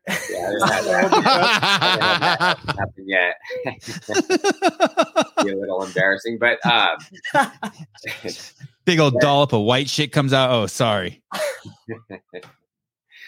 but yeah, they, they come any anytime, man. It's uh I'm gonna work that word dollop into as many shows as I can. A dollop. Hey, um, this is this is kind of flattering that this guy is watching the show. Chad Schroeder, he's probably he's one of the greatest analysts in the in the CrossFit space. He knows everything about CrossFit Games athletes.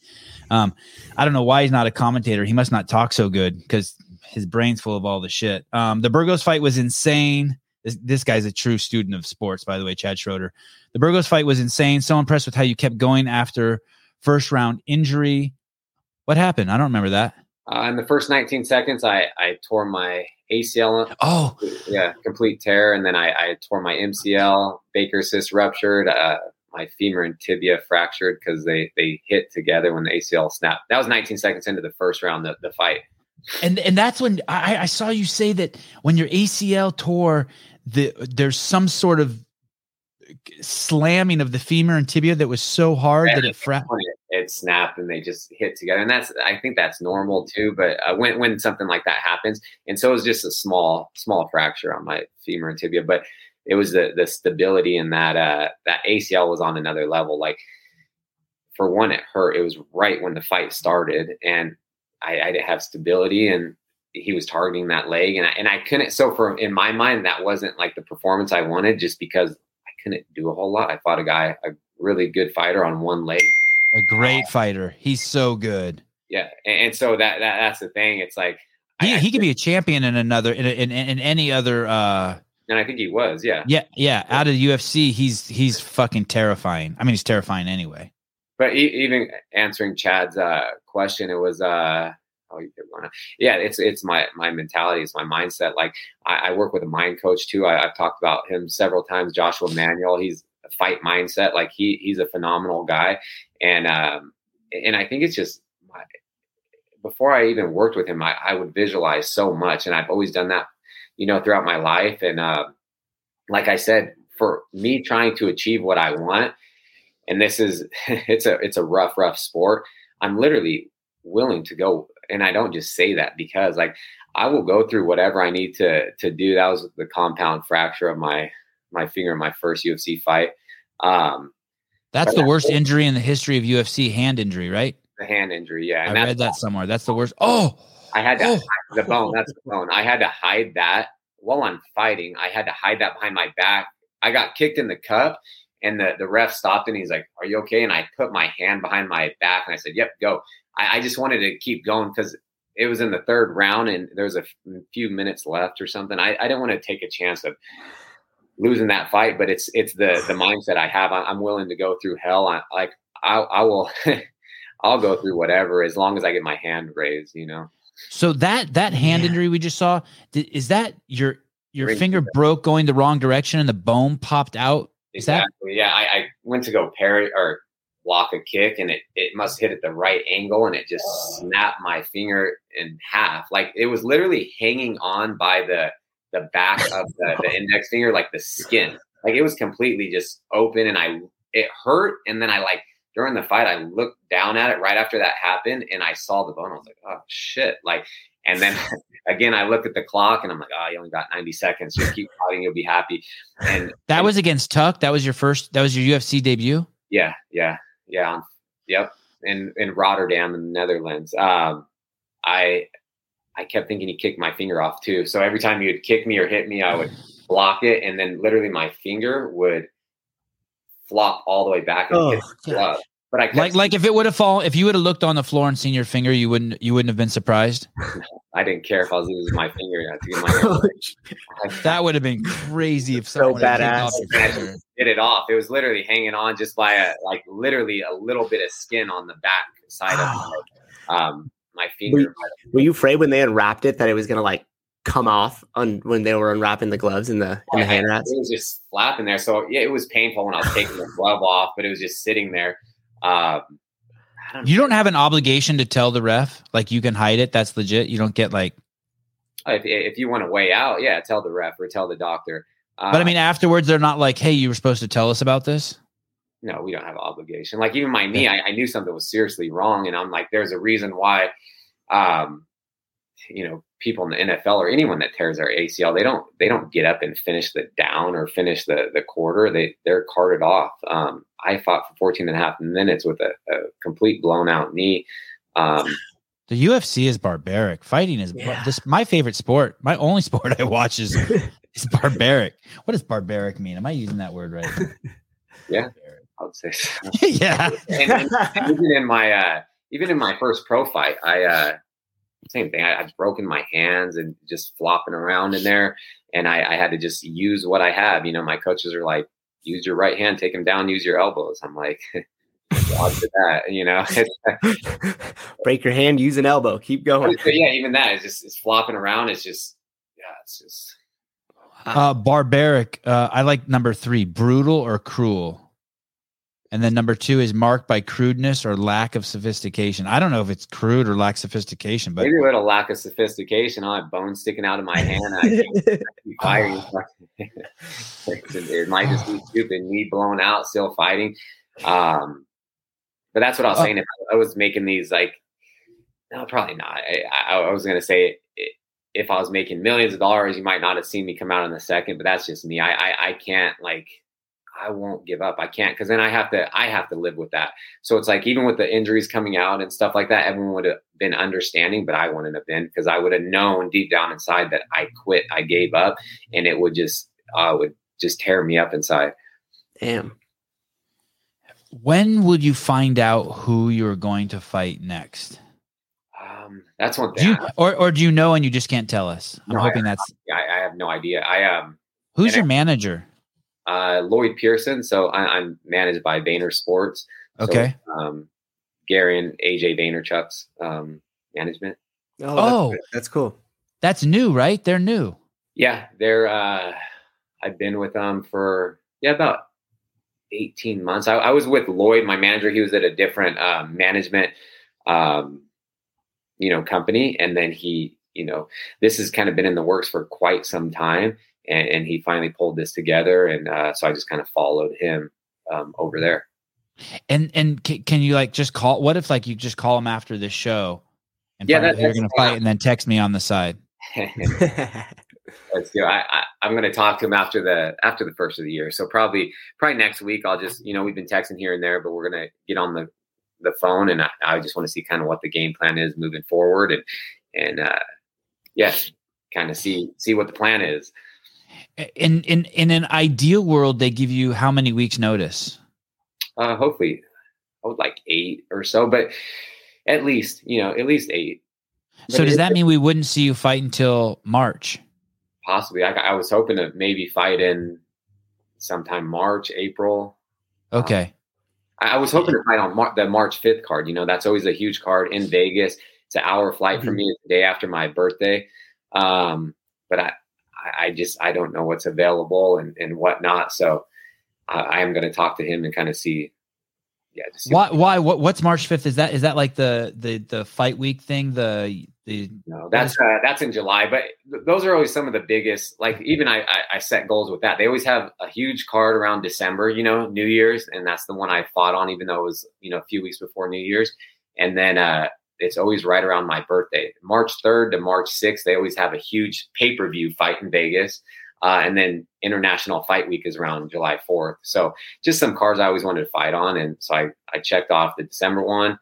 I've always been wanting to fight around my birthday um, and then I, I will fight international fight week too. So just just some goals of mine, but nothing.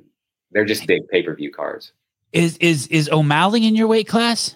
No, he, he's a, he's a bantamweight. He's uh he's Thirty five. Yep. Oh. Because that would be a fun one for you to fight, just because then I mean it would get you so much recognition. And then I'm looking here, Kattar is fighting Giga, Giga yeah, sometime in uh, January, right? Uh, yeah, January fifteenth. That that's the that's the next fight. That's the next UFC, I think. Man, man, and uh, do you watch any of these fights? Do you? Do I'm not. What I watch them all. You know, I, you? I I've been a fan of the sport. You know, I was like watching this my best friend back in like '99 before it was mainstream. You know, uh, getting the pay per views and stuff like that. So I've always been a fan. Um, so unless I have something going on, or even even if I'm at a wedding or something, I'll still pull it up and we're then I'll get like a big crowd behind me at a table and we're taken away from the you know the reception. But yeah, I, I, I try to watch most of the fights unless I, I literally am doing something where I can't especially guys in my weight class. You know, I I, I try to, I definitely watch um, the guys in my weight class because you never know, like if, if I if I'll be fighting them soon. Um, uh, I always brag to my well to anyone who will listen about how great I am and how great my podcast is, and the, the the and I especially to the other fathers in my kids' jujitsu class. And I was bragging to them the other day that you were going to come on the show even before you had agreed. Oh, right. And one of them had said that they had just trained at a uh, with one of your instructors in Hawaii. Does, do one of your instructors have? Was he lying? Just trying to like one up me? no, or do you have an uh, instructor who has a gym in Hawaii? yeah, he, uh, Felipe Bragio. He, he Oh just- yeah, yeah, yeah, yeah. And you can only train there in a white gi or something. Oh, is that uh, Felipe lives in Kauai. He he uh, he just opened his gym out there in Kauai. So um, Is that your guy? Do you train with that dude? Yeah, no, he's awesome. Yeah, he he's been with uh, you know, he's helped me since the beginning too of my my MMA career, and yeah, he, he he's an awesome friend and, and coach and everything of mine. And yeah, he he moved out there with his uh his, wife and two kids, and he's he's a Brazilian guy. He's from he's from uh, I want to say he's from Rio, I think, and then he he's been out here. Um, he has a gym in Sacramento that he's coming back from Kauai like every four to eight weeks, um, just to kind of like check in, stay here for a week, and then he just opened his gym out there. If that's who he's talking about, I'm assuming. Yeah, yeah, I, I, that is it. And and I, I recognize the name when you said, and he that dude just keeps upgrading. He went from Brazil to Sacramento, and now he's moving to Kauai to retire. Yeah, he he's been. All, it's kind of crazy too because he's been he's one of those guys that you know he speaks multiple languages and had a, has had a cool little life so far as far as traveling goes. You know, Portuguese, English. He he lived in like France. He speaks French. He speaks it, it's and he, he's been all over the place. He's like, oh yeah, I lived in Spain for you know a few years. Like I lived in France for Paris for four years. I'm like, geez, like, and he's and he's young. He's like in his early forties. Like, I, I, I know I know um, Team Alpha Male is is is insane. There's an insane pedigree there. Uh, Urijah Faber, the whole crew. I know you got the Stockton guys over there. You got the Diaz brothers. I know that you have access to just insane dudes. But um, if you go inland, ninety minute drive from your house, you also have access to uh, you know where Daniel and uh, Khabib and, and Luke. And do do you ever go there? Or are you ever tempted to go there and, and play around? I have not. You know, it's uh that's one thing that I, I haven't really cross trained like a lot of people just because I'm from here. I you know I go to the gym and we've had a lot of people come through um the gym. I mean, and you have insane people there, by the way. I mean, look at these guys. I mean, no, and they, and they say how lucky we are. Um, yeah. Because our, our, gym is so structured. But I, I have like years, years, years ago, um, Danny Castillo, my coach, and I, and like we we had uh we'd go down to uh, Stockton and we'd cross train with like uh, you know Nate, and Nate's an awesome guy, you know, and a lot of guys there. Um, I think it was before he fought Gray Maynard. That, so that's a, a long time ago. But before I was even in the UFC, Danny and I were going down there to kind of work on some wrestling with Nate. Um, but yeah, I, I have I haven't really got a cross train. And don't get me wrong, I would love to go down there. And you know, I've seen Nate around, and I'm like, man, I got to get down there and, and come into your gym and just roll with you. And he's like, anytime, you know, like same thing. Like anytime he wanted to come up here, but I know certain people they just don't. Don't know. They don't have uh, good relationships with um, certain people on our team, and vice versa. But it's like you know, I just treat people how they treat me. What did you think about? Sorry, now I'm really just geeking out. What did you think about Rob Font and Jose Aldo's fight? Jose Aldo's fight. Yeah, I, I thought it was a it was a good fight, and it's uh, you know, Jose Aldo. He just kind of man, that guy is so good. I I, I, I thought Rob was going to retire him. I, I you know you never know how it's going to turn out, and then the way Aldo came out and just it was wild. It was a wild fight. Font's a great fighter, you know, and a good dude. Like he came out and trained with us. I want to say like eight years ago, and you know I've seen him at the PI here and there. It's uh oh yeah, do you use the PI? I, I, did when I did my ACL surgery. I stayed out there. My wife and I lived in Vegas for two months, and uh, I did, you know, PT um, with Heather and, and, and Bobby and all them. Like twice a day, I was doing strength with Bo. Um, yeah, it's a, it's an awesome facility. Um, they have some some yeah, I think the best PTs in the country, and they have great strength coaches and everything is you have access to it. So it's really nice if you actually live there. I say. Um, because you can get you know your food for free you got supplements and we can get supplements as well um, and you can get like the best physical therapy and they, they just have it's like a state of art facility you know with i think like aljamain basically lives there he's like yeah he, he loves it in vegas right and uh and just yeah he kind of he goes back and forth i yeah. i think it, it, it's it's great man the pi is something else and they're they're opening multiple facilities in different countries and stuff like that so it's uh yeah, we we are lucky that we we have access to it. Yeah, that's cool. Josh, thank you so much, man. What a what we and there's so much we still didn't get to talk about. I'd love to uh, bug you again. Um, yeah, anytime. It's a total total honor to have you on the show. So fun to pick your brain. You're a great conversationalist. That that's my that's my newest thing. I had a a Dusty Tuckness on here last week. I don't know if you know who that is, but he's the greatest bullfighter in the history of bullfighting. He's only 35. He's been bullfighter of the year 10 years in a row, and the and the oh, next closest guy is only five years in a row. He's he's amazing. Um, but but he's uh He's That's not a a dangerous sport or dangerous, whatever you want to call it, sport. Holy Um, shit, Yeah. it's dangerous. had Holy shit. doing that, and they they've seen people like die from the bull stepping on him, killed in front of him. He's lost a finger, you know, like literally lost it because the bull stepped on him. I'm like, uh, I wouldn't want to do that. Yeah, Dusty's job and, and, and why he is the bullfighter of the year 10 years in a row is the second the dude gets bucked off the bull, that dude just steps right in front of him and the bull. It's nuts. The, It's insane. he has a 2013 highlight reel that's on YouTube that's like it's it's crazy. You can't even fathom it. But and, and, and bulls just will just fling him like 10 feet in the air and he lands on his feet. It's kind of it's awesome. But but uh, is my, I I really enjoy talking with him, but he's not a conversationalist. You know what I mean? Like I ask him a question and then he answers. He's not. He's not like, yeah. And then my finger was flopping around on the ground and shit every time. He, like he's not like he's not like adding. Like I gotta like. But he's great. Dusty, if you're if you're watching, you know, because I know you're at home with a broken leg. Don't I? I love you. You got to Oh, come back on. We're not a conversationalist. You could have your own podcast, is what I'm saying. That's what everyone's talking about. They're like, you need to do a podcast. You need to do this. I'm big into like the crypto and NFT space too. And so oh, Oh yeah. about that. Like you need to be the first fighter to have. I know Ben Askren's big into like crypto, but not so much NFTs, unless he is now. But my my friend keeps he's on me. He's like, you'd be the first one, and I don't know. I it's hard for me. Like I can do interviews like this and other people's podcasts, but it I don't know. I I just. I don't know. It'd be hard for me to be on, like, you know, we switch roles, like me be the person people. I, I don't know. I just, I think you'd be good at it. I think you'd be good at it. Get a couple reps in. I think you'd feel comfortable. maybe I'll give it a shot, you know? Yeah. I feel I feel sorry for professional athletes in, in the interview space because most interviewers, it's so fucking stiff, and they're trying to be sports interviewers, and I'm just like, I would fucking kill someone if I was a fucking athlete, and they and they, it's not the questions, it's the, it's the stuffiness. It's Yeah. like, and and and.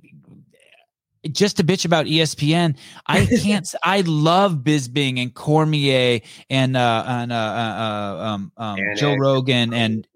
Say say who else? Dominick Cruz. Anik, Jon Anik. Yeah.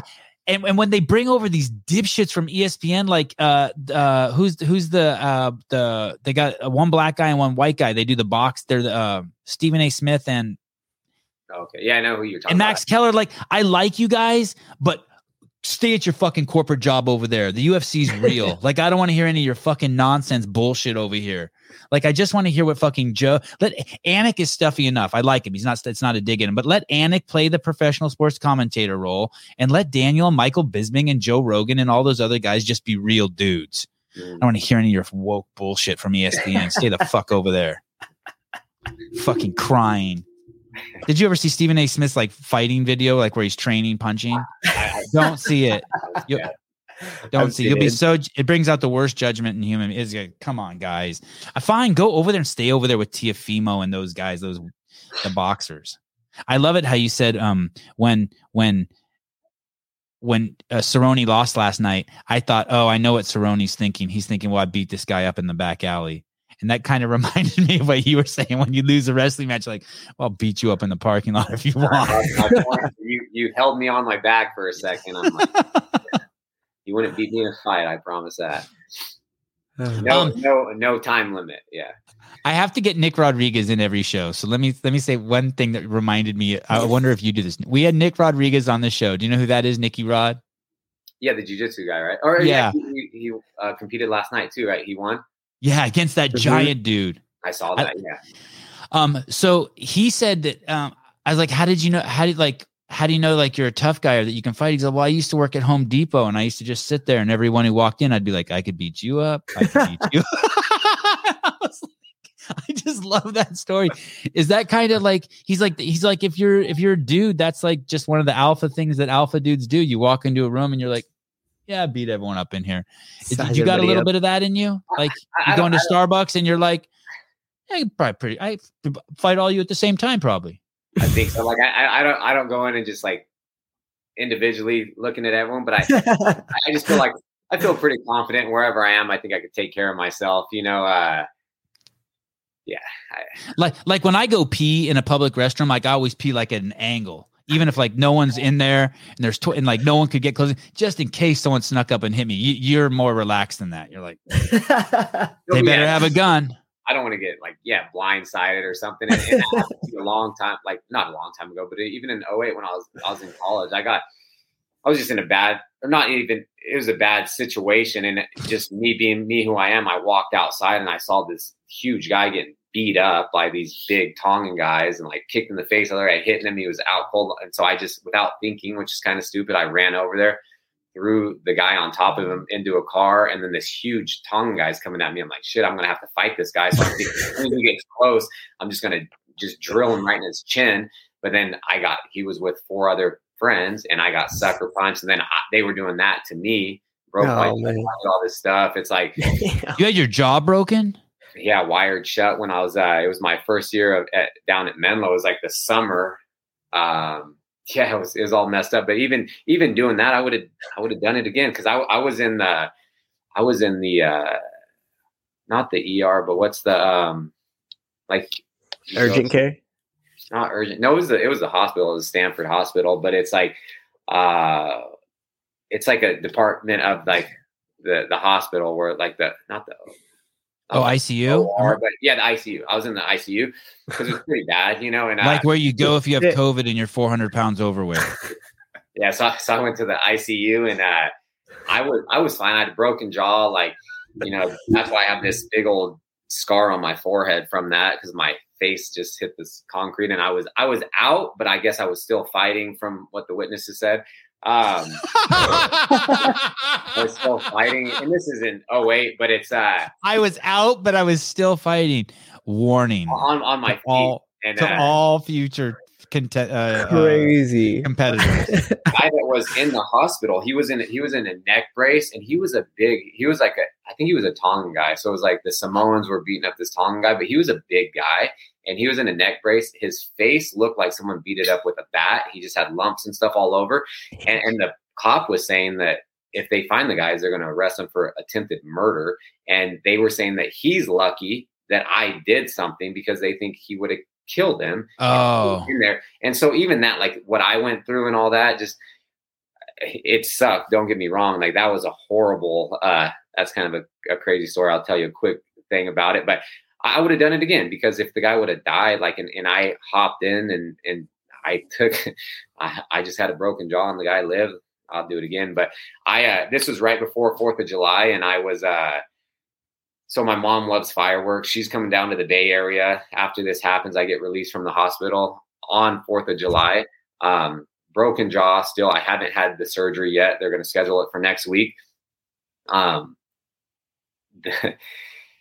all the pharmacies closed, so I couldn't get um, like pain medication, and uh, I guess I had a bad concussion too. I didn't realize at the time, but um, I couldn't get pain medication. My mom is there, kind of freaking out. I'm all banged up, broken jaw still, and I'm like, oh, let's go see some fireworks. You know, like this is good up here. And my wife was upset that I'm doing this and driving us around, um, but I ended up doing that just so my mom could see the fireworks. And then uh, I come home and I'm I'm like throwing up because I'm in pain. This is later on, but my jaw's broke, so I'm throwing up. That hurts like hell because uh, this side was.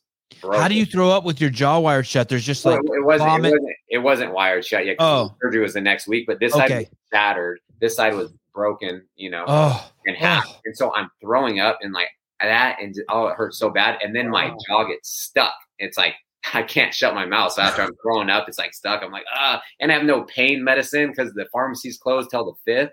Holy Did it get yeah. stuck open because it was cramped or because like bones were blocked, broken bones? Something it couldn't shut, but after a while, like I just shut my mouth. It was just that just reminded me of it. It was just like yeah, I forgot about all that till you brought something up. It just took me there, but it's a South Park episode. Wow. Your mouth just stuck open and just vomiting just like a fire hose. that was another painful thing. And then I'm sitting there just like in pain and agony until like literally the next morning, and then I can get you know because it was it was bad. So they gave me like the liquid oxycontin and stuff like that. Um, wow. And then and that kind of helped, but that was a that was a tough.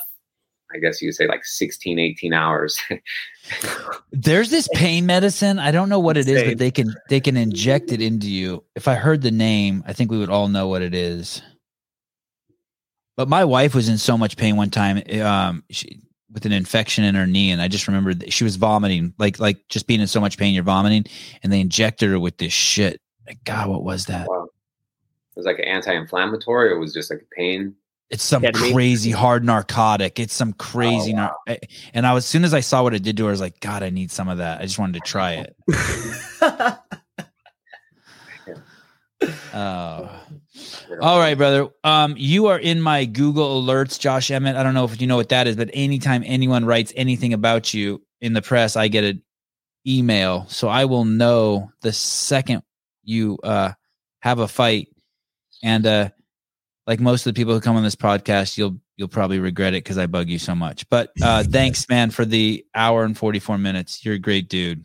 Thank you, Josh. Incredible Cool stories, man. Oh, thank you. Uh, yeah, we'll talk soon.